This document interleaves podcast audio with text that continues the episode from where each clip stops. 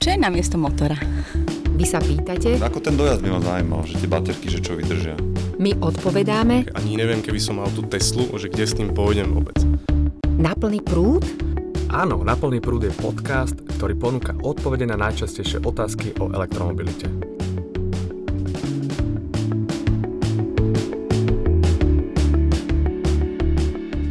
Vítajte, je tu ďalšia epizóda na plný prúd. Ja som Patrik Ryžanský zo Slovenskej asociácie pre elektromobilitu. Určite ste zaznamenali, že elektromobilita sa začína udomácovať na Slovensku. Elektrické auta už môžeme častejšie vidieť aj na našich cestách, najmä teda vo väčších mestách samozrejme.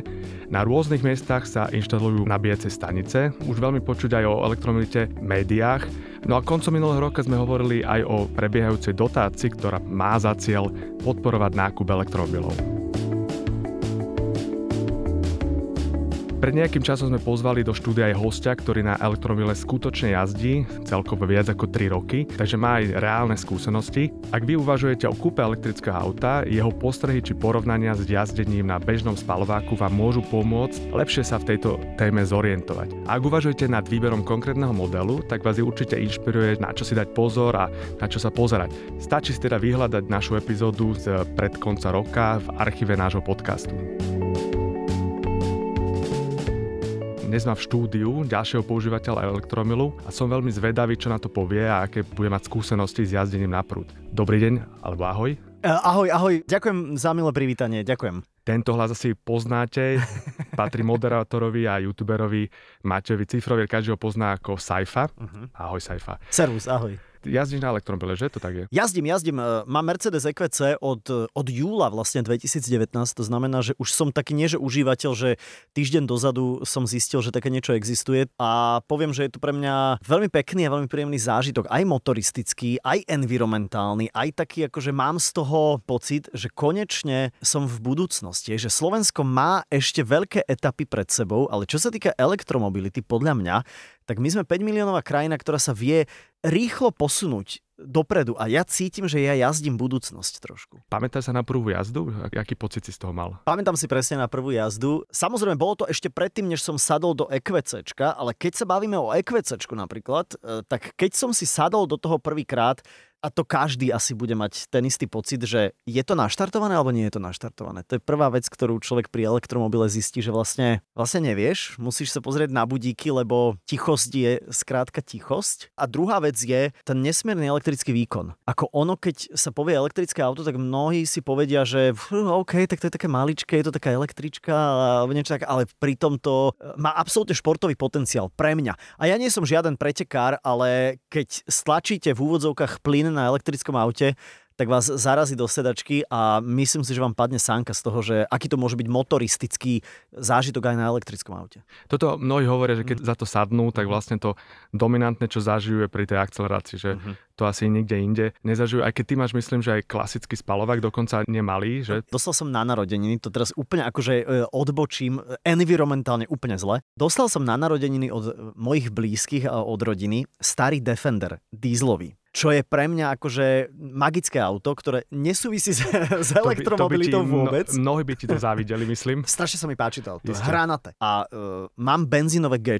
To znamená, že ja uznávam spaľovanie, ja uznávam v zmysle takom, že viem, čo je to bublajúci motor, čo je to pekné, ale viem aj, čo je to pekné, keď človek jazdí na čistú elektrinu. No, každopádne ani to G, myslím, že tá akcelerácia tam to nedosiahneš asi nikdy, ale zároveň ťa to dovezie Mhm. tisíc kilometrov asi bez nabíjania, teda bez tankovania. Áno, A, a to teda premostím, keď si išiel prvýkrát na nabíjacú stanicu, vedel si, že čo urobiť? Uh, bol to jemný stres. Jasné, že bol to jemný stres, lebo človek zrazu prichádza niekde k niečomu, čo má nejaký displej, vyzerá to trošku inak, e, nehýbu sa tam nejaké ciferníky, nie je tam nejaká taká akože tá pištol, čo sa tak zasunie, je to celé akože nejaké káblové. Ale nie je tam žiadna pomoc, že by si išiel zavolať do pumpy. Že? Hej, napríklad, presne, že nikto ti tam s tým nepomôže, ale zas akože nestražme ľudí. Ak ľudia majú používať veci, tak musia byť, ako to ľudovo poviem, oddebilizované. A ja mám taký pocit, nestretol som sa nikdy s elektrickou nabíjačkou, ktorá by bola, že tak ja neviem, čo s týmto robiť a idem si poplakať domov. Takže vždy som sa nejak vysomáril a vždy som to dokázal nabiť. A kde sa zvyčajne nabíjaš? Zvyčajne doma. 90% sa nabíjam doma, lebo to považujem za najpraktickejšiu záležitosť. E, Dokonca jeden môj kamarát e, vypočítal, prepočítal, to sa ma ľudia pýtajú, a koľko stojí kilometr, koľko stojí 100 kilometrov? No keď nabíjam doma, nie na 220, ale na to viac, hej, taký ten, Áno. ten wallbox, tak Áno. 100 kilometrov ma stojí 2 eurá. Presne si to vypočítal. Však?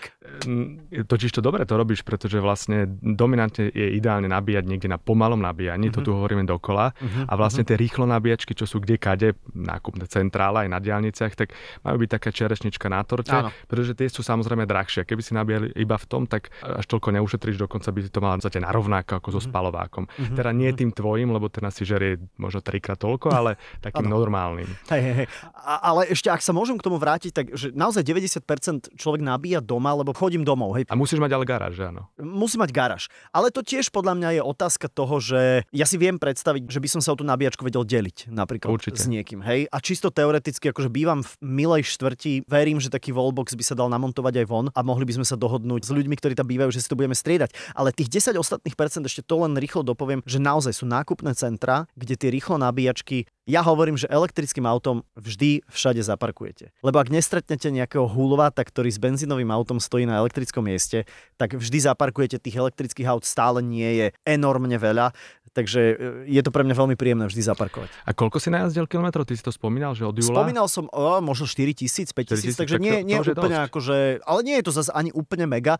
Samozrejme, človeka ako keby v úvodzovkách ešte stále, a ja to tiež musím si inak odbúrať z hlavy, limituje to, že mám stres z toho, že ideš do Košíc a prídeš na Budču a bude tam cedulka, že e, nenabíjame. Napríklad. Môže sa stať. A som v situácii, kedy čo, ťuknem si apku a hádam, dobehnem. Ale napríklad išiel som minule do Levíc a mal som strašnú chuť s tým ekvecečkom a pozrel som sa cez apku, že ako to vyzerá v Leviciach. Nechcem sa nikoho dotknúť, Levice milujem. Nič mi neukázala apka, že kde to mám nabiť. Tak išiel som 20 litrov na 100 kilometrov. No. Ej, ako to my hovoríme, že to nie je úplne na všetky use casey, to znamená všetky využitia. Ideálne je samozrejme, keď máš ešte aj ten spalovací motor, Mhm, keď jazdíš dlhšie vzdialenosti, ale vyše 90% takej toho meského a prímeského, čo jazdíš, som si istý, že ti to stačí. Toto je môj lebo case study. Dojazd je koľko? 400 km máš? Alebo No, neviem, máš záleží. batériu? E, Zima je samozrejme trošku Dojazd je menší? e, je menší. E, Áno, je, ale nie je to, že by sme sa teraz bavili o tom, že na plnú baterku v lete dojazdíš 400 km a v zime dojazdíš 100 km. To, to tak určite nie je. Môj, a teraz úplne úprimne poviem, že to EQC s jazdením môjho typu, prípadne v kombinácii s jazdením typu mojej ženy, ktorá neoptimalizuje, ktorá proste ide hore-dole, hore-dole, hore-dole, rada pridáva? e, rada pridáva a rada aj potom rýchlejšie brzdí. Ja hovorím, že to zvládne cez 300 km. To znamená, že keď jazdí po meste, tak to nabíjanie v našom prípade bolo raz za 5 dní. Keď sa bavíme o tom prímeskom, meskom jazdení, ja nepoznám lepšiu alternatívu ako jazdiť takto lacno a tak čisto a tak ekologicky. Ja mám taký ten svoj osobný Greta Thunberg moment, keď idem po meste a idem na elektrickom aute. Aké vylepšenia by si uvítal na elektromobile? Do jazdy, bavme sa o batériách, bavme sa o tom a vidím a cítim, že to brutálne napreduje. Keby sme nahrávali tento podcast pred tromi rokmi, možno pred piatimi, predstavujem si, že tá naša konverzácia by bola asi, že tak mať 100 kilometrový dojazd by bolo úplne super, to, to mi na deň po meste určite stačí. Teraz sa bavíme už o prekročení 400, 500, 600 kilometrov. Ak má elektrické auto dojazd 600 kilometrov, poďme sa baviť o tom, že je to prvé auto okamžite bez akýchkoľvek druhých myšlienok. Poviem ti, že si sa celkom trafil, lebo pred 5 rokmi to boli úplne prvé elektrické mm. auta, kde sa hovorilo o 100 km No. a potom pred troma sa začalo No. hovoriť, že 150 a viac. No a brutálne ide No. kapacita, hlavne aj cena e, batérií dole, teda kapacita hore a cena Mhm, dole. To znamená, že dostáva sa do nejakého dostupného pásma ten Mhm, elektromobil, respektíve dostávaš za to viacej muziky. Možno toto je dobrá bodka na záver Mhm. tohto rozhovoru. Ďakujem pekne. Ďakujem aj ja. Tento rok očakávame na slovenskom trhu viacero úplne nových modelov, či už teda čisto elektrických alebo plug-in hybridov. Ponuka sa stáva teda naozaj pestrou a pestrejšou, bude o niečo väčší výber ako minulý rok. Pri kúpe treba zvážiť výkon, kapacitu batérie, maximálnu rýchlosť, dojazd a v neposlednom rade cenu a potom sa rozhodnúť, aký model by mohol zodpovedať vašim potrebám. Ak jazdíte na elektromobile a chcete sa podeliť so svojimi skúsenosťami, radi vás pozveme do nášho podcastu. Stačí napísať na môj mail krizanskyzavinaceva.sk A ak máte otázky súvisiace s jazdením na prúd, nechajte odkaz na našom facebookovom statuse dnešnou reláciou. Ak sa vám tento podcast páči, nezabudnite o nás povedať svojim známym a kolegom.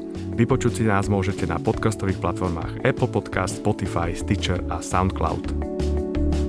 Táto epizóda vznikla ako iniciatíva Slovenskej asociácie pre elektromobilitu. Produkcia strich podcastu Katriena Urban-Richterová a Oksana Ferancová.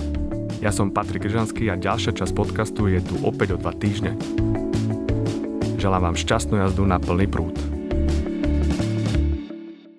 Môžeme, hej? No, tak so Saifom sa ľahko rozprávam. V tomto sa cítim byť technicky zdatný. Má som mu poďakovať, alebo... Ja sa mohol si ma pozrieť. Ďakujeme za a už zmizne.